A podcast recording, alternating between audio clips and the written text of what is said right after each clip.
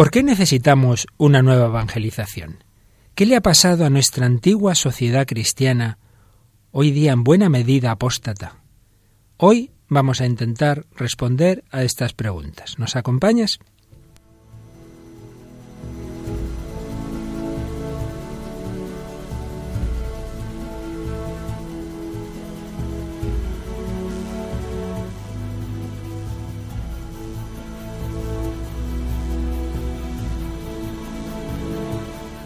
Comienza El hombre de hoy y Dios.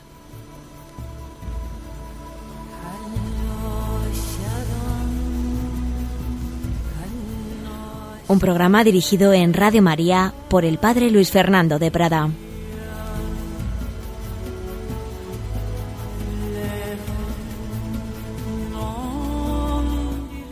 Un cordial saludo, queridos amigos. Bienvenidos al Hombre de Hoy y Dios, una nueva edición de este programa en el que seguimos intentando bucear en el corazón del hombre y en el corazón de Dios, gracias a su revelación, gracias a su misericordia, gracias a que Dios busca al hombre, más incluso de lo que el hombre busca a Dios.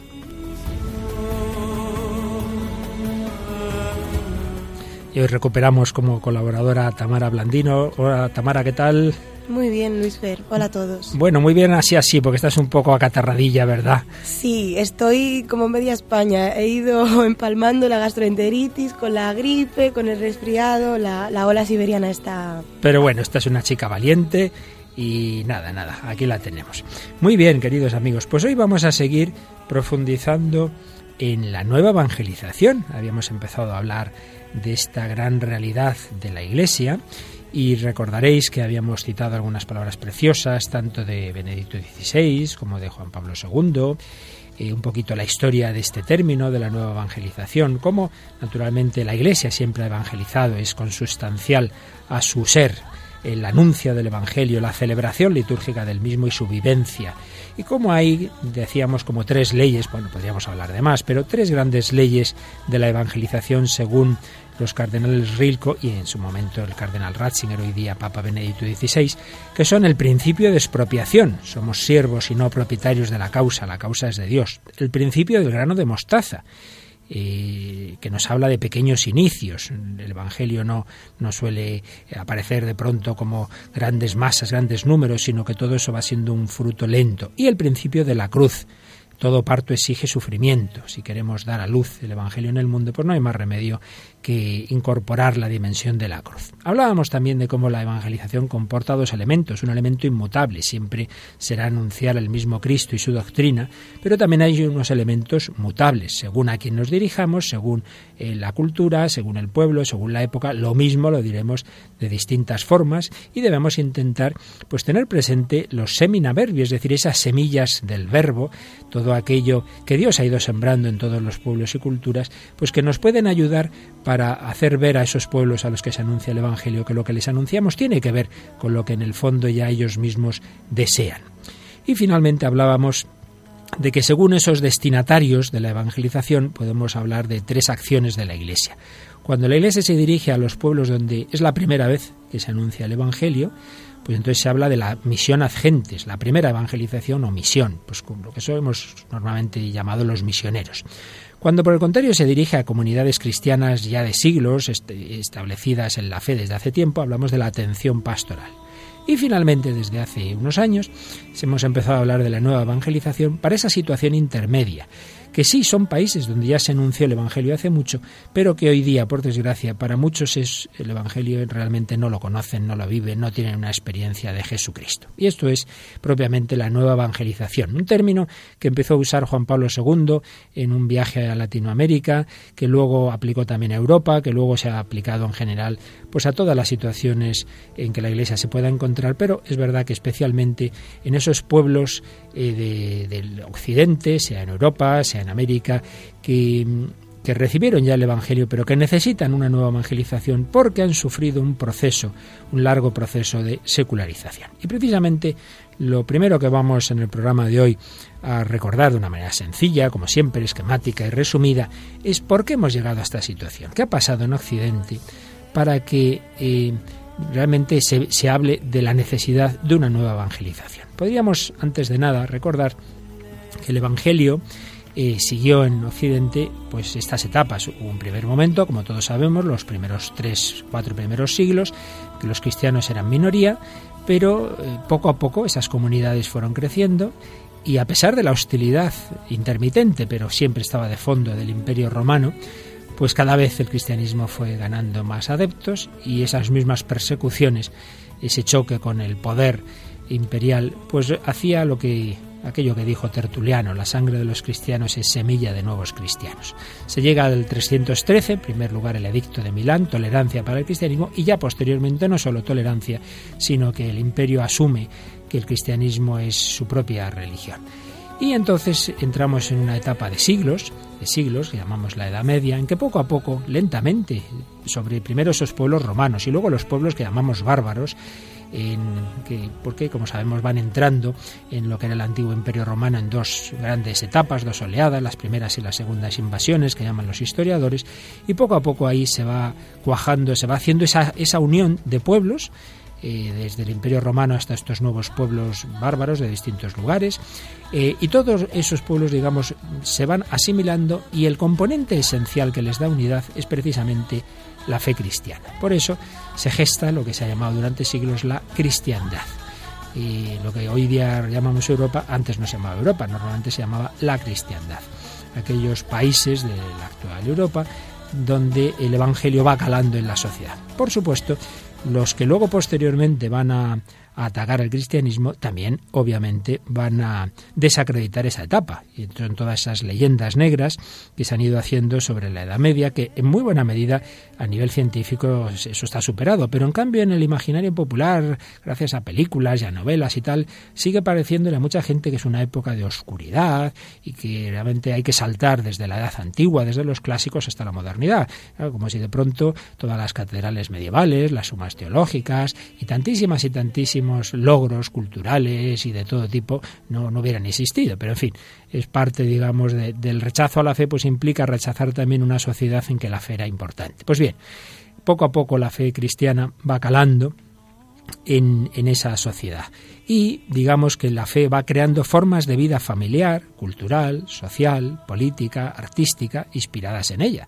Y realmente es imposible, absolutamente imposible entender el, arte durante estos siglos sin conocer la fe cristiana, porque porque las grandísimas eh, obras de arte en todas las dimensiones del arte tienen mucho que ver con la fe. Y en esa alianza de fe y cultura, los pueblos vivieron durante siglos. No cabía mente alguna que la sociedad se orientase desde fuera del cristianismo digamos que había cuatro presupuestos claros en toda esta etapa.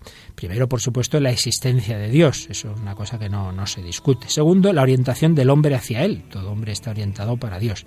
Tercero, la capacidad de la razón para conocer su existencia. La razón humana puede ver, pues, de, pensando en el mundo, de, ahí se eleva a la, a la existencia de Dios. Y finalmente, que la revelación ya colma la, la distancia entre, entre Dios y el hombre. Bien, pues esos serían los presupuestos de esa etapa de la cristiandad. ¿Qué pasó? Bueno, pues en primer lugar, en la propia Edad Media, al final de la Edad Media, ya hay una serie de crisis, siglo XIV, siglo XV, eh, ese proceso, hay un proceso de ruptura, está el, el, tremendo cisma de Occidente que desconcertó mucho a los pueblos cristianos, como sabemos llegó a haber un momento tres papas y no se sabía cuál era el legítimo, y, en fin, poco a poco va entrando en una serie de, tendencias que acaban cristalizando en la, en la, ruptura protestante, la reforma protestante. Hay una crisis de fe en la Iglesia, la fe se va reduciendo a una experiencia individual al margen de la vida social. Eh, un segundo momento al que, en el que desemboca esta crisis de la Edad Media es lo que solemos llamar la, modernidad.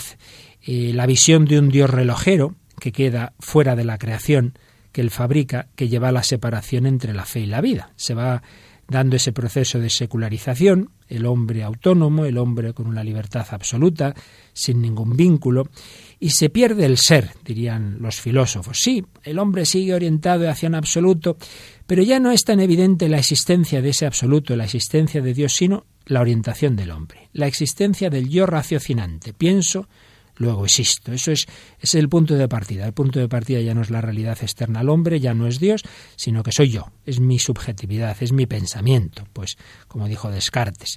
Claro, el siguiente paso ya va a ser decir que solo existe el yo pensante, y ese paso pues lo dieron muchos filósofos, y decir que con la razón no se puede llegar a la verdadera sustancia de la realidad, a los números que diría Kant, con lo cual mucho menos a Dios y ese es el agnosticismo moderno, al final el hombre moderno se va a quedar solo, sin mundo, porque existo yo, pero el mundo no sé si es simple, simple proyección mía, sin Dios, incluso sin sí mismo, porque en ideologías actuales, como la ideología de género, el cuerpo pues no se sabe muy bien qué es, sino que el hombre con sus sentimientos pues es el que configura su sexualidad y, y hace lo que le parece. Al final solo va a quedar la razón y sus productos. Pues bien, se ha hablado de toda esta etapa, especialmente que se gesta, bueno, de antes, pero especialmente en la llamada Ilustración.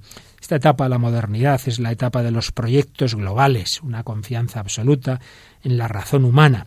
Se pensaba que sin Dios habría unos valores absolutos, la razón, la dignidad, la libertad, que se mantendrían firmes.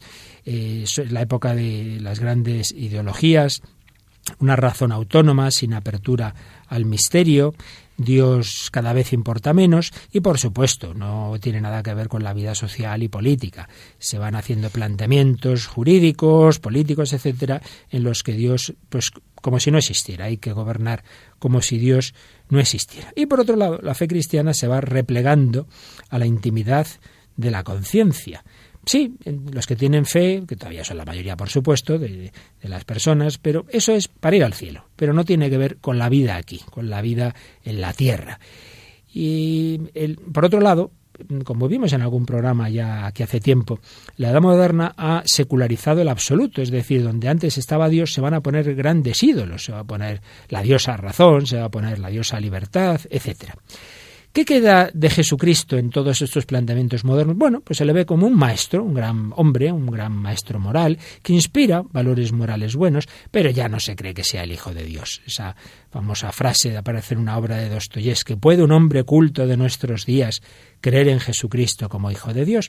Bien, existe Dios, un Dios lejano, el Dios del deísmo, el hombre se relaciona con él como le parece, todas las religiones vienen a ser lo mismo, indiferentismo religioso. Ese es un poco ese paradigma que poco a poco, lentamente, se fue imponiendo, se fue imponiendo en, en las sociedades europeas, esa modernidad que a través de la Revolución Francesa, de las guerras de Napoleón, etcétera, eh, se va transmitiendo cada vez más. Por supuesto, en todo esto, como en todos los procesos históricos, hay una mezcla de elementos buenos y, y, malos y muy malos, y aquí no nos da tiempo a discernir, pero hablando en líneas generales no se discute esta, esta evolución que os estoy diciendo. Esa es la modernidad. Pero la modernidad, poco a poco, esa confianza del hombre en sí mismo, esa confianza del hombre en su razón, en que iba a hacer una ética sin Dios, en que se iba a conseguir la paz. Se suponía que las guerras habían sido por culpa de la religión pues esa confianza del hombre poco a poco va a ir eh, hundiéndose.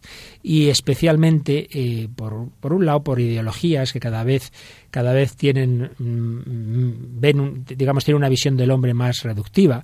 El hombre pues es un animal evolucionado el hombre es fruto de sus impulsos el hombre está determinado por la estructura la infraestructura económica por un lado por esas ideologías y por otro lado porque claro, poco a poco se fue viendo que eso de la paz y la justicia era un cuento chino, que el siglo XX ha sido el siglo de los genocidios, de las guerras más espantosas, del menosprecio más horroroso de la dignidad humana, de los gulags, de Auschwitz, de las bombas atómicas, etcétera, etcétera, etcétera. Y todo eso va cambiando el tono ese tono optimista, esto ya lo vimos en algún programa, pero hoy lo recordamos, ese tono optimista que siempre eh, eh, poníamos, como por ejemplo el, Titanic, el hombre que se creía que todo lo podría, que este barco no lo hunde ni Dios, se va convirtiendo en un tono pesimista, que es el giro a lo que desde hace ya 20, 30 años se llama la posmodernidad.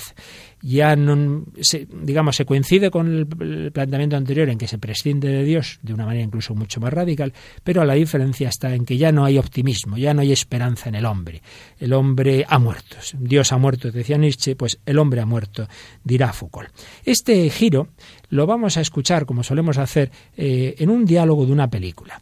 Eh, hay una película que nos habla mucho de esa juventud española y en general occidental posmoderna, esa película, ese, esa juventud que no cree en nada. ¿Qué película no me, me refiero, Tamara? Pues estamos hablando de historias de Cronen. una película española de 1995 dirigida por Moncho Armendariz, basada en la novela homónima del escritor José Ángel Mañas. Muy bien, pues mira, en esa película hay un momento en que el protagonista, Carlos, que es un chico que no cree en nada, un chico, pues eso, posmoderno, habla con su abuelo. El abuelo que está malito, vamos a verle al pobre que está ahí tosiendo, pero, pero que tiene, claro, es otra generación y tiene otro planteamiento de la vida. Y en ese diálogo podemos ver el giro de la modernidad a la posmodernidad. Lo escuchamos.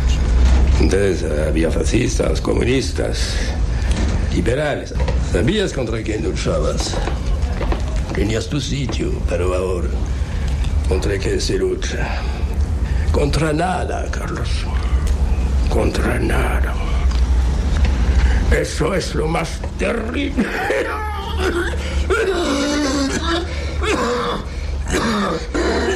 ¿Qué pasa? ¿No le habrás dejado fumar? No, claro que no. Eso no, Carlos, eso no. La mentira es el desastre. Si haces o dices algo, tienes que mantenerlo. O sea, que le has dejado fumar. Tienes que mantener tu palabra, Carlos. Si no, estamos perdidos. Perdidos. Antes se luchaba por algo y ahora por nada. ¿Qué te ha parecido, Tamara? Pues muy interesante porque el, el, abuelo está tratando de transmitirle un valor fundamental que es la verdad. La verdad. Él, él, eh, su generación creía en, unos determinados pensamientos como verdad y se luchaba por ello. Ahora vosotros no creéis en nada, mentís, ahora no hay nada. Ciertamente esa película, como tantas otras contemporáneas, eh, reflejan un nihilismo y realmente termina de una manera tristísima. Es una juventud que lo único que sabe hacer es beber, drogarse, etcétera. Bien, es un, un paradigma, digámoslo así, que nos indica ese cambio de una modernidad con ide ideologías muy falsas, pero bueno, que al menos se, se intentaba luchar por algo, como nos decía este abuelo. Y en cambio entramos en esa posmodernidad, que en realidad ya no es una propuesta global, se rechazan esos metarrelatos que se achacan a la modernidad, sino que es un vacío, un hombre destruido, fragmentado, cínico, escéptico, relativista, sin confianza en la razón, en la voluntad, en la libertad, en la vida. Han, hecho crisis las ideologías, los sistemas políticos que han llevado a los totalitarismos, las grandes palabras se ven como mitos, ya no se cree en la felicidad, sino, bueno, simplemente el placer, el bienestar, el poder, el dinero, la imagen, un poco ese modelo humano del triunfador de tantas series de televisión, eso de la entrega de la vida al esposo y a los hijos se ve como algo romántico, absurdo, ¿no? Y es sustituida por la utilización del otro para satisfacer vacíos afectivos. Ya no hay auténtica comunicación, no se creen grandes vínculos y entonces, claro, al final el hombre se queda en su soledad. Y como no se puede vivir así, pues hay que buscar algo que nos tranquilice y hay una búsqueda ansiosa, neurótica de todo el placer inmediato posible. Es también la cultura del zapping, el hombre que no se queda en nada, va pasando, cambiando de, de canal y así en toda su vida, va cambiando de, de amigos, de, de novios, de, esposos, de todo. No es la cultura de lo efímero, del usar y tirar ya no importa, por otro lado, una educación humanística, sino sobre todo la, las técnicas, lo, útil. La vida se ve como un espectáculo sin fin. Y en este contexto se habla de una segunda secularización o una segunda muerte de Dios.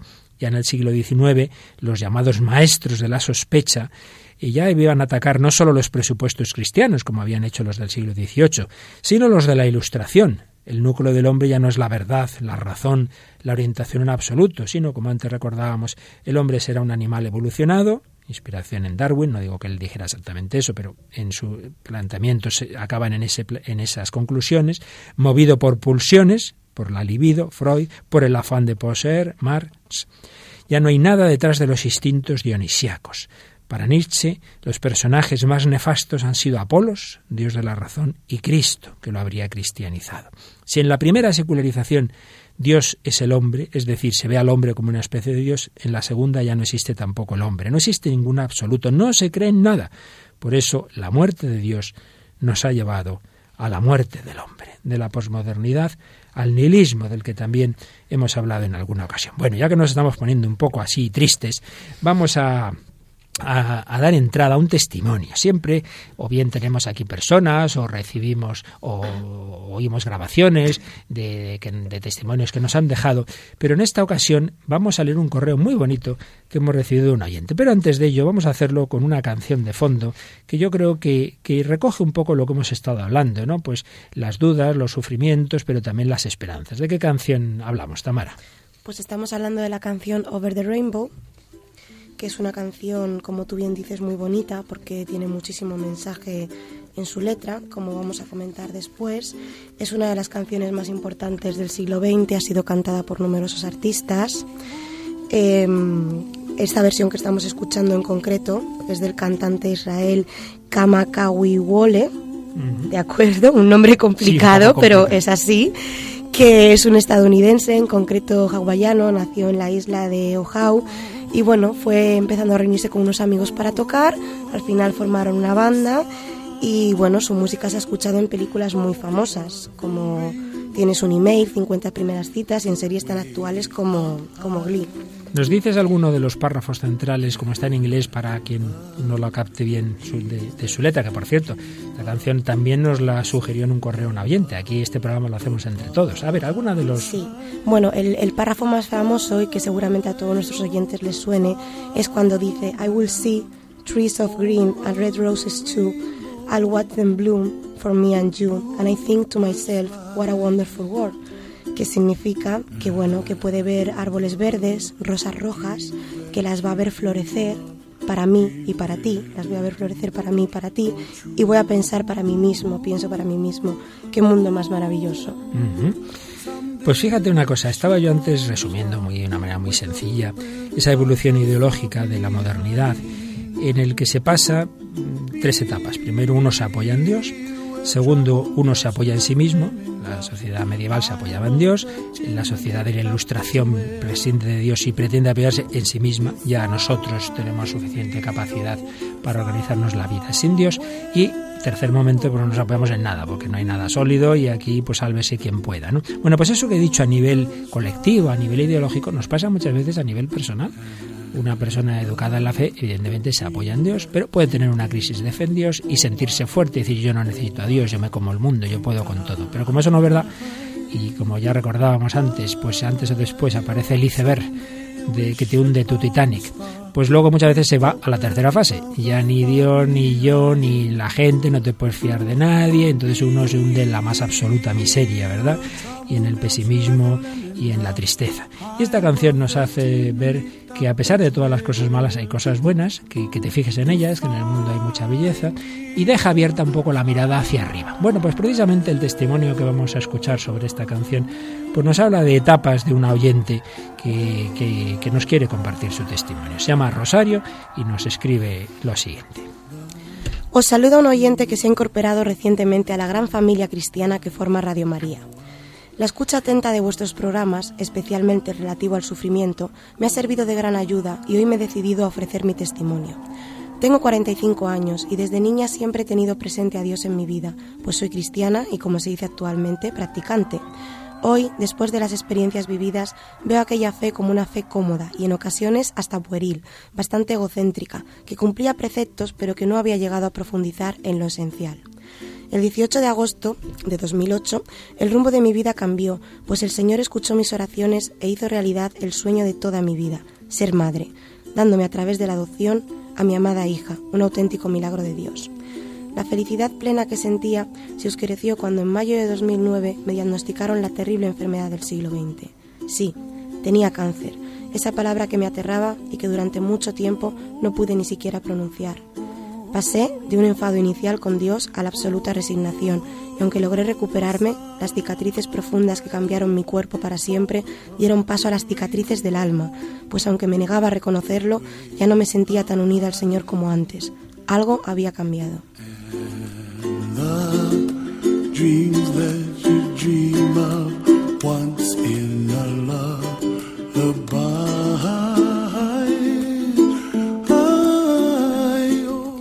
Dos años más tarde, en junio de 2011, la misma terrible enfermedad volvió a aparecer y esta vez mi fe en la misericordia de Dios se quebró.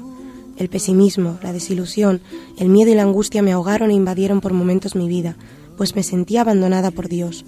No comprendía por qué el Señor permitía que me sucediera esto por segunda vez y lo interpreté como un castigo. Yo nunca había experimentado una tristeza y una soledad tan profunda, pues fuera de Dios solo había vacío y oscuridad. ¿Por qué vemos la mano de Dios en las alegrías y no en las tristezas? Pasé casi una semana sumida en la angustia y el dolor que solo podía disminuir ante mi hijita de tres años. Ese tiempo, aunque breve, que pasé alejada de Dios, se hizo para mí eterno y ha sido el más terrible que he vivido. No sabía cómo seguir, qué hacer. Estaba totalmente perdida, pero el Señor no dejó de llamarme e hizo que su luz comenzara a brillar de nuevo en mi corazón. Entonces empecé a sentir que pese a mí misma no podía separarme de Dios, así que lo busqué nuevamente y me reconcilié espiritual y sacramentalmente con Él aunque sin entender, aún sin entender por qué de mi sufrimiento, acogí de nuevo a Dios en mi alma y acepté su voluntad. Un día, justo al principio del Adviento, después de meses sin poder salir de casa, buscaba algún programa en la radio para entretenerme y la providencia de Dios hizo que sintonizara con Radio María.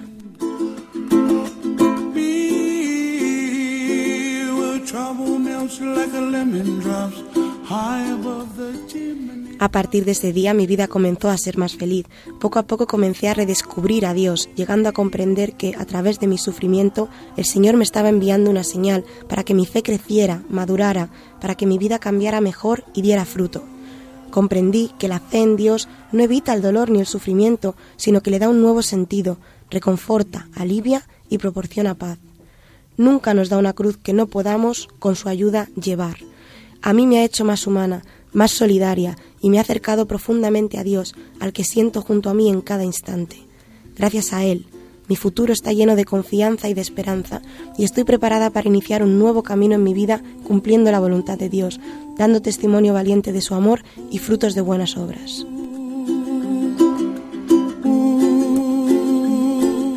Para finalizar, agradecer sinceramente a todos y todas los que hacéis Radio María por ayudarme a redescubrir a Dios y acercarme a su Madre Gracias por alegrarme, acompañarme y unirme en la oración a tantas personas, quizá algunas atravesando por la misma adversidad que yo. Que nunca pierdan la fe en Dios. Todo pasa, los buenos y los malos momentos de la vida, pero el amor de Dios nunca nos abandona, permanece siempre con nosotros. Mucho ánimo en vuestra hermosa labor que tanto bien nos hace a todos. Rosario.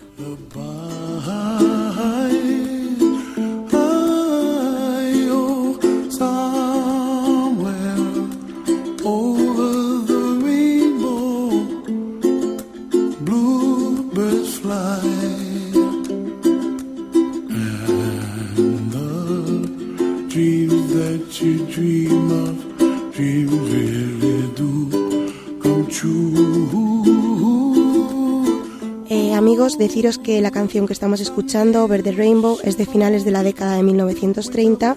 Es el tema más recordado de la película de 1939, El Mago de Oz. El autor de la música fue Harold Arlen y el de la letra fue Jeep Harbour. Y sobre esta música tan, y letra tan sugerente, pues hemos recibido este testimonio tan bonito. Gracias, Rosario. Y queridos oyentes, daos cuenta de que cada una de nuestras vidas es un misterio, un misterio en el que se entrecruzan nuestro corazón con sus momentos buenos, malos, con sus dudas, con sus crisis de fe, pero se entrecruza con el amor de Dios, que como recordábamos la semana pasada en palabras de Benedicto XVI, nos busca a cada uno de nosotros. Si el hombre busca a Dios, Dios busca al hombre movido por su corazón de padre, por su corazón que no se puede estar que no puede estar quieto. El corazón del hombre está inquieto por buscar a Dios, pero el corazón de Dios está inquieto por encontrar al hombre.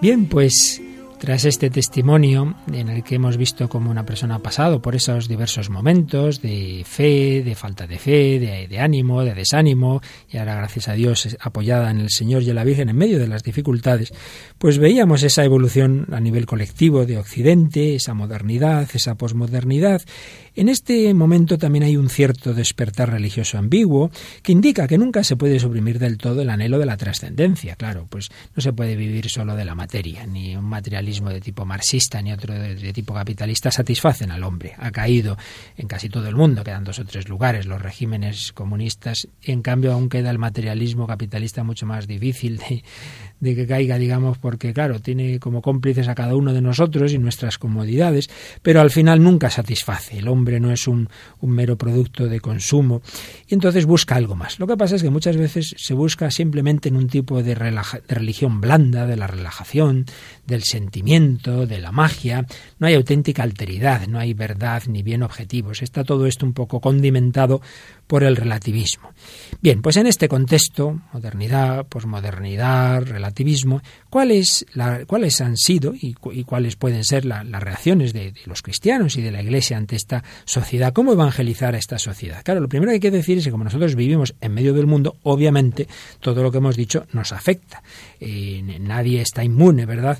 y esto ha pasado en toda la historia de la Iglesia, pues a aquellas corrientes predominantes culturalmente. Pues lógicamente muchos católicos han asimilado inconscientemente esos principios culturales de la ilustración mismo, por ejemplo, el principio ilustrado de que Dios no tiene que ver con el mundo. Hay mucha gente que sí, es cristiana, es creyente para la misa, ¿verdad? Ir a misa y rezar algo. Pero luego su vida ordinaria no tiene nada que ver con Dios. Pues eso en el fondo es aceptar un Dios lejano, es el Dios del deísmo. Para muchos cristianos, aunque sea paradójico, Jesucristo no es la experiencia determinante de su vida, ni la clave de interpretación de la realidad. La fe se ha reducido, como nos explicaba en una magnífica conferencia hace años en una universidad, Monseñor Javier Martínez, obispo de Granada. Para muchos la fe se ha reducido a una serie de ideas dogmáticas sin implicaciones en la vida real o una vaga inspiración moral. Y la oración, lo sobrenatural, pues bueno, sirven para el cielo, pero no para ser feliz en esta vida. Esa felicidad aquí se busca por otros medios. La vida real va por otros caminos. Pero claro, si vivimos igual que todo el mundo, solo que añadiendo un corolario piadoso los domingos, si se vive con dos lógicas diferentes, al final solo queda una y la fe se reduce a un residuo cultural en el que ya nadie cree en serio. Pues así como no creemos en, esos dioses que tenemos en diversos monumentos, las Cibeles, Apolo y tal, Neptuno, no creemos en esos dioses, pues bueno, mucha gente ya tampoco cree en lo que consideran mitos cristianos. Claro, esa fe no puede proponer nada significativo para el mundo, ni generar cultura, arte, proyectos sociales, sino que su, su destino es disolverse en el nihilismo y en el ateísmo. Quien vive como si Dios no existiese, acaba no creyendo en él. Evidentemente, esto nos afecta, nos afecta porque la secularización entra en la Iglesia. También podemos decir que, es fácil eh, una reacción entre dos alternativas, ambas pues, pues no, no buenas. Por un lado, encerrarse en la ciudad asediada, pues dado que estas son las corrientes de nuestro mundo, pues nos encerramos en el recuerdo de una sociedad que ya no existe, tenemos aquí nuestro pequeño grupo estufa, ¿verdad? Aquí estamos alrededor de la camilla, todos somos nos queremos mucho y vamos a defendernos del mundo. Bueno, a veces no hay otra solución, al menos temporalmente, pero evidentemente no, no puede ser, no puede ser a largo plazo la, la respuesta. Por otro lado, a veces se pretende evangelizar como si siguiéramos en una sociedad plenamente cristiana. Pues la abuelita que con toda su buena fe le dice a su nieto, hijo, tú tienes, tienes que ir a misa. ¿Y por qué tengo que ir a misa? Porque lo manda la iglesia. ¿Y quién es la iglesia para mandarme a mí nada? Claro, eh, ha sido tal el cambio cultural que se ha producido en unos años, es que no podemos presuponer, por supuesto, ni la fe en la Iglesia, pero ni en Cristo ni en Dios, sino que hay que, hay que ver cada uno de, digamos, de qué situación parte. Esa sería una, respuesta incorrecta, ¿no? Pues de un planteamiento dogmático, una disciplina insuficientemente motivada. A veces en, colegios religiosos, pues, en un momento dado a lo mejor ha habido una disciplina fuerte, pero que no se ha explicado el porqué y hay gente que sale rebotada, ¿no? Bien, eso sería una reacción una respuesta eh, que no es la adecuada para, el, momento. Claro, la, contraria, diluirse en los criterios contemporáneos, ¿no? Pues acabamos pensando como todo el mundo. Y en concreto puede haber, darse un reduccionismo del, del cristianismo de tipo ilustrado, de tipo humanista, entre comillas, que es cuando se reduce el cristianismo a sus consecuencias sociales eh, con tantos colegios y universidades, la pastoral se queda nada más en hacer voluntariados, que está muy bien, pero hombre, es que hay algo más. No se propone oración, no se proponen ejercicios espirituales, no se propone formación doctrinal, sino pues simplemente hacer cosas en los ámbitos de la pobreza, lo cual, repito, está muy bien y un servidor lo organiza muchas veces, pero, pero no puede quedarse solo en eso. Un obispo belga extraordinario, Monseñor André Leonard, que ya citábamos en alguna ocasión, hablaba de la urgencia de que no se reemplace a Cristo por el cristianismo, que no se sustituya a Jesús, único Salvador, por un conjunto descolorido de valores denominados cristianos, que representan solo los ideales espontáneos de la humanidad. Ese sería un tipo de reduccionismo, de tipo, digamos, social, humanitario. Hay otro de cuño más posmoderno, en la línea de lo que antes recordábamos, de ese vago anhelo de espiritualidad, pero una espiritualidad al revés que el caso anterior, sin compromiso social, de tipo inmanente, de tipo muy light, de tipo relativista. También serían reacciones eh, no suficientemente eh, profundas para la situación en que estamos pensar que la evangelización es sobre todo un problema de lenguaje, de métodos catequéticos, de materiales estupendos. Ya tengo este libro, con esto ya la gente va a aceptar el tipo. Mire, no, eso, eso es imposible, ¿no? La increencia no es un problema del lenguaje. Si ya por el mero hecho de plantear así el problema estaríamos dando a entender que el cristianismo es simplemente un discurso, una abstracción. O pensar que es un problema de estructuras, de reuniones, de documentos. Aquí lo arreglamos todo con reuniones y magníficos documentos y organizaciones. Siendo todavía antes de ser papa, el entonces cardenal Ratzinger insistió muchas veces en esto. En alguna ocasión escribía así: quien se busca a sí mismo se pierde. También esto es válido para la Iglesia. La Iglesia se encuentra a sí misma si llama a los hombres al reino de Dios, haciéndoles pertenecer al Dios vivo. Por eso debe ser muy prudente cuando crea nuevas estructuras de derecho humano. Y comentaba estas palabras el periodista converso italiano Vittorio Messori y decía así: Para el cardenal Ratzinger, la verdadera reforma de la Iglesia no es añadir un comité más, constituir una nueva comisión, redactar el enésimo documento, convocar la típica reunión con los de siempre, con su debate, votación y comunicado final.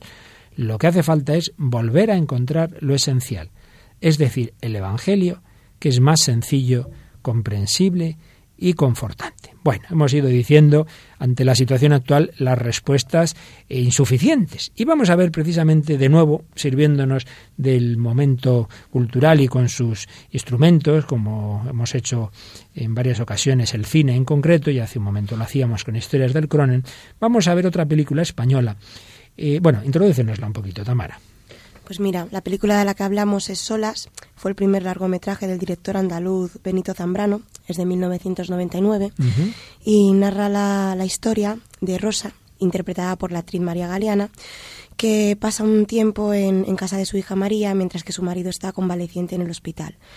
Y bueno, esta, su hija, esta joven, eh, está, bueno, está un poco perdida en la vida, tiene trabajos temporales, los coge, los deja, finalmente se queda embarazada de un hombre que no la ama y no está dispuesto a asumir responsabilidades con ella. Entonces, bueno, María de alguna manera va, perdón, eh, Rosa, la madre de María, de alguna manera va, a influir mucho en la vida de su hija, también en la vida de un vecino que, aparece por ahí en la película, que es un hombre como muy pesimista, muy, muy huraño, mm. y, este es el argumento principal. Fíjate que antes no lo he dicho, que tanto esta película como la anterior, de Historias del, del Cronen, ambas están hechas por directores que para nada tienen un planteamiento cristiano, y bueno, y de hecho sobre todo esa de Cronen, yo no aconsejo mucho verla, la verdad, porque una película una gran carga erótica, etcétera.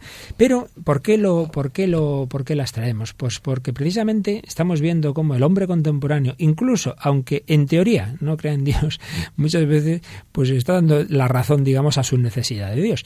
Y en esta película mm, que ahora vamos a escuchar un fragmento de Solas, es curioso que tampoco tiene para nada eh, su, director un planteamiento pro vida, pero está ese tema, como dices, de que esta mujer queda embarazada y claro, lo primero que se le ocurre es lo que hoy día se le ocurre al hombre y a la mujer posmoderno, que es abortar, ¿no? Bueno, pues vamos a escuchar el diálogo de esta mujer con su vecino, ese vecino que dices mayor, huraño, pero se establece entre ellos una relación bonita y vamos a escuchar eh, lo, que, lo que le dice ella a su vecino mayor de lo que está pensando hacer.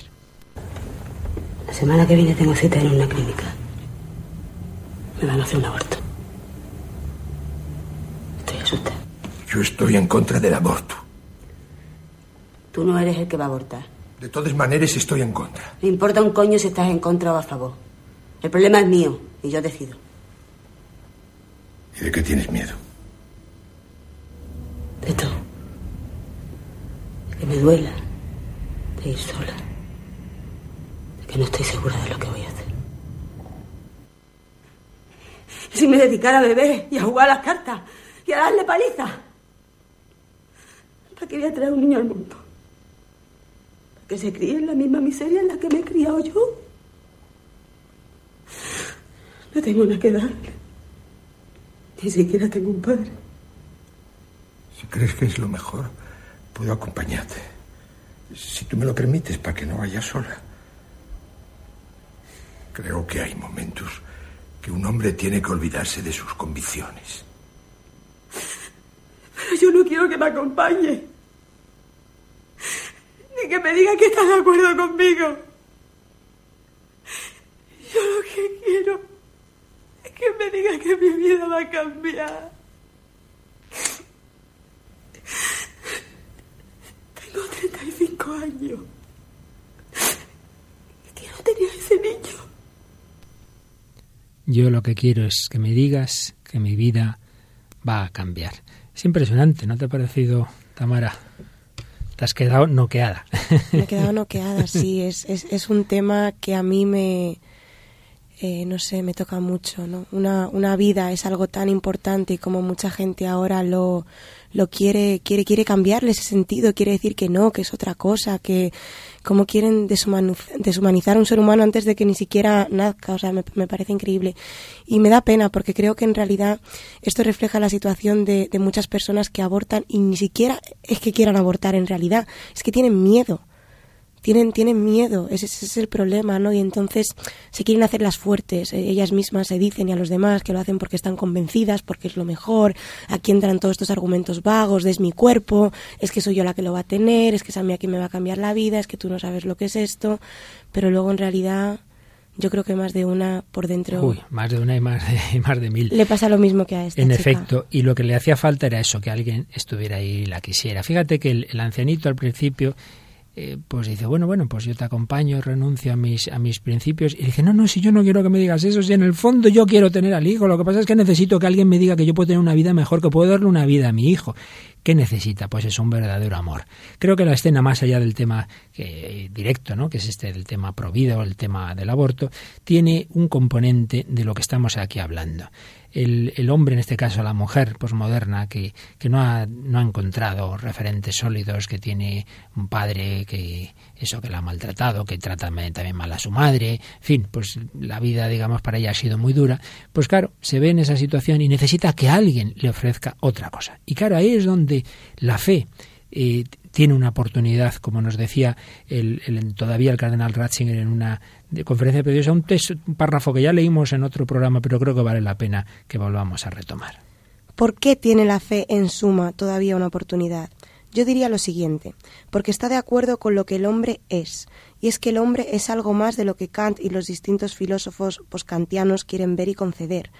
En el hombre anida un anhelo inextinguible hacia lo infinito. Ninguna de las respuestas intentadas es suficiente. Solo el Dios que se hizo él mismo finito para abrir nuestra finitud y conducirnos a la amplitud de su infinitud responde a la pregunta de nuestro ser. Por eso, también hoy la fe cristiana encontrará al hombre. Y esta mujer que oíamos en la película, pues también tiene un deseo de infinito, que en este caso se concreta en, en, querer tener un hijo, que no es simplemente una cosa para mí. No, no, es que cada ser humano es un reflejo del infinito, es imagen y semejanza de Dios. Pero mucho más, mucho más tiene necesidad del infinito ya con mayúsculas, que es Dios. Por eso tenemos que anunciarle a través de nuestra amistad, a través de nuestra cercanía, pero también con nuestra palabra, anunciarle a Jesucristo. Y por ello no tener unas respuestas o unas reacciones puramente, como decíamos antes, de valores, de, de un nivel superficial, sino, no, no, hablar de Dios. Esto es lo que Juan Pablo II y Benedicto XVI pues nos han insistido mucho. Benedicto XVI en su magnífico magisterio pues insiste una y otra vez en que en la actual crisis de Dios hay que mostrar su centralidad, la centralidad de Dios, el Dios revelado en Cristo. En una ocasión decía, los problemas actuales solo se pueden resolver si se pone a Dios en el centro, si llega a ser decisivo en nuestra vida y si también entra en el mundo de un modo decisivo a través de nosotros. Y por supuesto es fundamental el anuncio del querigma. Distinguir el primer anuncio de la fe, el núcleo de la fe, de la catequesis que lo va desarrollando. Pues bien, hay que anunciar, por ejemplo, a esta mujer había que anunciarle a Cristo, anunciar a Cristo a todo hombre, a toda mujer, de manera que este anuncio sea significativo para su propia vida reconociendo en él la propuesta de una humanidad plena. Y lo demás ya viene desde ahí, desde el encuentro con Cristo viene lo demás. Por eso hay una, una obra breve, vale la pena leer, de Soloviev, El Anticristo, en que se quiere sustituir al cristianismo por eso, por simplemente ideales de paz y tal y que cual. Y hay un momento dado en que uno de, de los protagonistas tiene una respuesta preciosa y dice así. Lo más precioso que tenemos en el cristianismo es a Cristo mismo. Él y todo lo que procede de él. Él y todo lo que procede de él. No sustituyamos al cristianismo, perdón, por lo que procede de Cristo, sino en primer lugar Cristo. Y luego sí, luego ya de ahí vienen una serie de actitudes, una serie de verdades, pero ante todo la persona de Jesucristo anunciar a Dios, anunciar a Cristo, anunciar su centralidad, mostrar también la racionalidad de la fe. Todo esto que nosotros anunciamos no son mitos, no son cosas raras, sino que lo que anunciamos responde a esas grandes preguntas con las que empezábamos este programa hace ya meses y, es algo razonable. Es razonable, como hemos visto en programas anteriores, creer en Dios, es razonable creer en Cristo, es razonable creer en la Iglesia. No estamos en planteamientos gnósticos, irracionales, sentimentales, sectarios. Es racional, pero va más allá de la razón. El misterio de Dios lo supera, pero sin anular la razón. Y también otro camino muy bueno de evangelización, junto al de mostrar la racionalidad de la fe, es mostrar la belleza que genera. Por ello, el arte es un gran modo de evangelizar. Cuando el Papa viajó a Barcelona y para esa consagración de la Basílica de la Sagrada Familia, pues habló de esto, ¿no? Cómo esta, esta, esta gran basílica es evangelizar a través del arte. Gaudí, un hombre de fe, un hombre cuyo proceso de beatificación está en, en camino, pues se dio cuenta de eso, de que igual que las catedrales medievales querían dar catequesis a través de esas imágenes, pues teníamos que hacerlo en nuestro mundo. Por ello, la respuesta verdadera es esta, anunciar el núcleo del Evangelio, anunciar el amor de Dios, anunciar que todo hombre está hecho para Dios. Como nos decía don Javier Martínez en esa conferencia que antes recordaba yo, Cristo revela al hombre al propio hombre, el hombre que no puede vivir sin amor, esto lo decía Juan Pablo II en Redentor Hominis. El hombre que no puede vivir sin amor, el amor que se recibe siempre como un regalo, que no se basta a sí mismo, necesita de Jesucristo, revelación de Dios como amor y don, para ser feliz ya en este mundo, no, no simplemente es para la vida eterna. El hombre supera infinitamente al propio hombre, decía Pascal, y sólo puede recibir su plenitud como un regalo. Al modo como un niño necesita recibir de otros amor y misericordia. Cristo, centro del cosmos y de la historia, Juan Pablo II, viviente en la iglesia que él fundó, es el único salvador de todos los hombres y, por tanto, la única respuesta plena a los anhelos profundos del corazón del hombre certeza de que el ser de todo hombre, de cualquier condición, está constitutivamente abierto a Cristo. Esa es la certeza en la que se basa la evangelización. La nueva evangelización solo será posible si estoy convencido de que cualquier persona eh, diga lo que diga y tenga el aspecto que tenga y sea moderno, posmoderno, nihilista, indignado o, o razonalizado o lo que le dé la gana o sentimental, me da igual, todo hombre está hecho para Jesucristo. Y Jesucristo es la respuesta de Dios al anhelo del corazón del hombre, como oíamos antes en el testimonio de Rosario. Solo Jesucristo puede salvar al hombre del pecado, del sufrimiento, de la desesperación, de la muerte. Juan Pablo II, que conocía también la cultura moderna y era tan gran filósofo y conocía muy bien a Nietzsche, que había hablado de la muerte de Dios, pues dijo en una audiencia general. Hace más o menos un siglo, un conocido pensador denunció la muerte de Dios. Pues bien, precisamente del corazón del Hijo de Dios, muerto en la cruz, ha brotado la fuente perenne de la vida que da esperanza a todo hombre. Del corazón de Cristo crucificado nace la nueva humanidad, redimida del pecado. El hombre del año 2000 tiene necesidad del corazón de Cristo para conocer a Dios y para conocerse a sí mismo. Tiene necesidad de Él para construir la civilización del amor. El hombre del año 2000, el, hombre del tercer milenio, tiene necesidad del corazón de Cristo, no solo para conocer a Dios, sino para conocerse a sí mismo. Por ello, no debemos guardárnoslo, debemos anunciar a Dios. Y muchas veces es que tenemos falsas vergüenzas o ideas equivocadas de, bueno, cada uno se salva desde su conciencia. Eh, y es verdad, claro, que hay gente que no ha conocido a Cristo sin culpa y el Señor sabrá. Pero fíjate, hay un documento ya antiguo, pero que sigue siendo validísimo y, siempre debemos volver a él de, Pablo VI. Pablo VI, el, el Papa que acabó el Concilio Vaticano II, pues hubo un sínodo sobre la evangelización. Y ese sínodo, el Papa lo resumió, como suelen hacer los pontífices, en un documento que se llama Evangelii Nunciandi. Pues bien, yo recuerdo ya de mi época de joven universitario, antes de ser incluso seminarista, me leí ese documento y me llamó la atención especialmente el número 80, donde decía así Pablo VI. Los hombres podrán salvarse por otros caminos, gracias a la misericordia de Dios, si nosotros no les anunciamos el Evangelio. Pero, ¿podremos nosotros salvarnos si por negligencia, por miedo, por vergüenza, lo que San Pablo llamaba avergonzarse del Evangelio, o por ideas falsas omitimos anunciarlo? Es tremendo. Pues sí, mira, el Señor tendrá sus caminos para salvar al que, al que no haya conocido a, Dios sin culpa. Pero la pregunta es, ¿podremos nosotros salvarnos si no le anunciamos a Cristo? Si nosotros lo hemos conocido, tenemos que anunciarlo. Y eso, por desgracia, muchas veces ha fallado.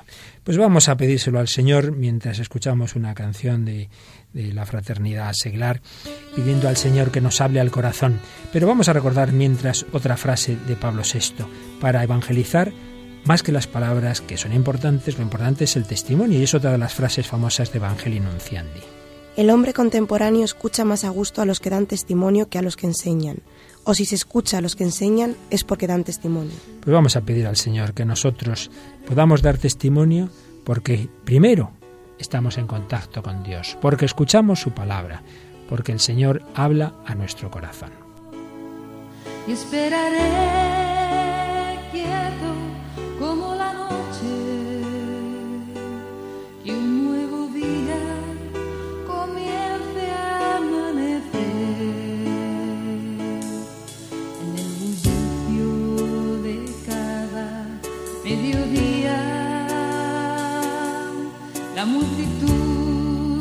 callejera me acompaña, pero en la oscuridad solitaria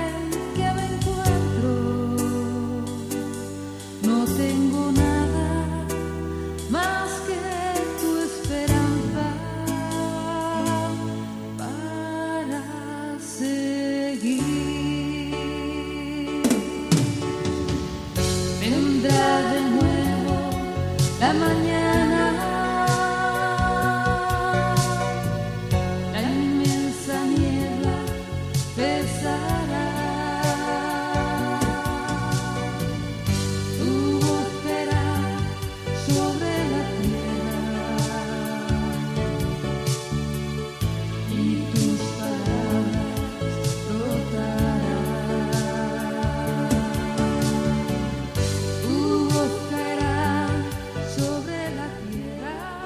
Tus palabras brotarán a través de nosotros. Para evangelizar tenemos que hacerlo a través de nuestra propia santidad.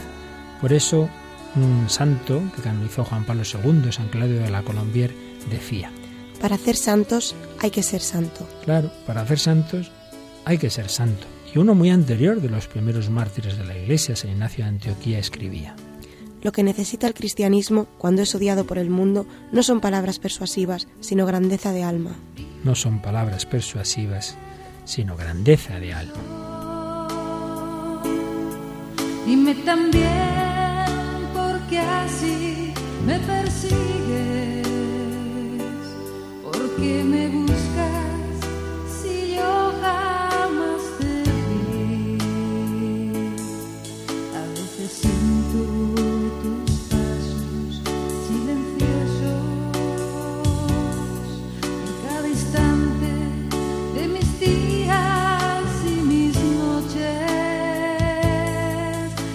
la oscuridad te sin descanso. Mi vida se abre. Y si hemos recordado a San Ignacio de Antioquía o a San Claudio de la Colombier, por supuesto, el propio Beato Juan Pablo II nos decía en su testamento pastoral, así lo podemos llamar al documento Nuevo Milenio Neunte, he repetido muchas veces la llamada a la nueva evangelización. La reitero ahora para indicar que hace falta reavivar en nosotros el impulso de los orígenes, dejándonos impregnar por el ardor de la predicación apostólica después de Pentecostés. Hemos de revivir el sentimiento de Pablo, ay de mí si no predicara el Evangelio.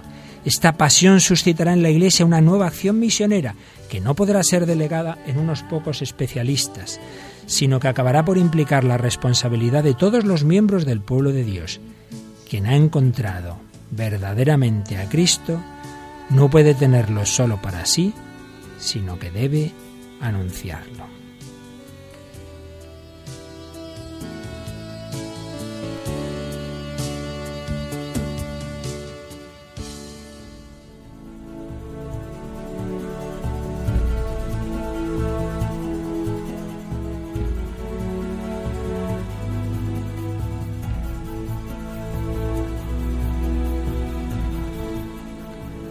Bueno, pues hemos hablado otro poquito más del hombre de hoy, del hombre moderno, del hombre posmoderno y de esa respuesta de Dios a través de su iglesia en la nueva evangelización.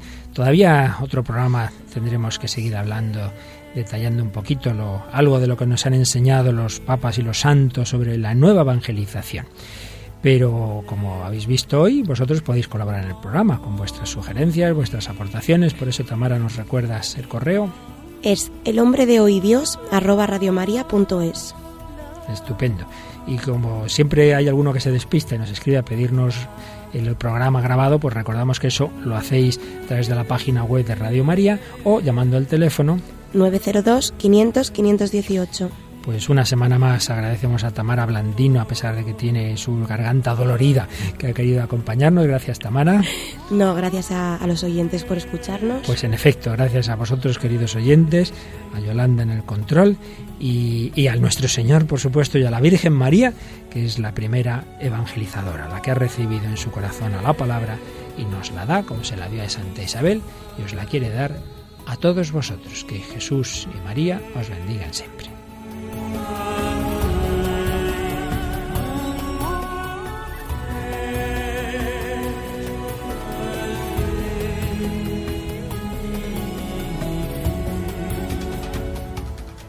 Finaliza así en Radio María, El hombre de hoy y Dios, un programa dirigido por el Padre Luis Fernando de Prada.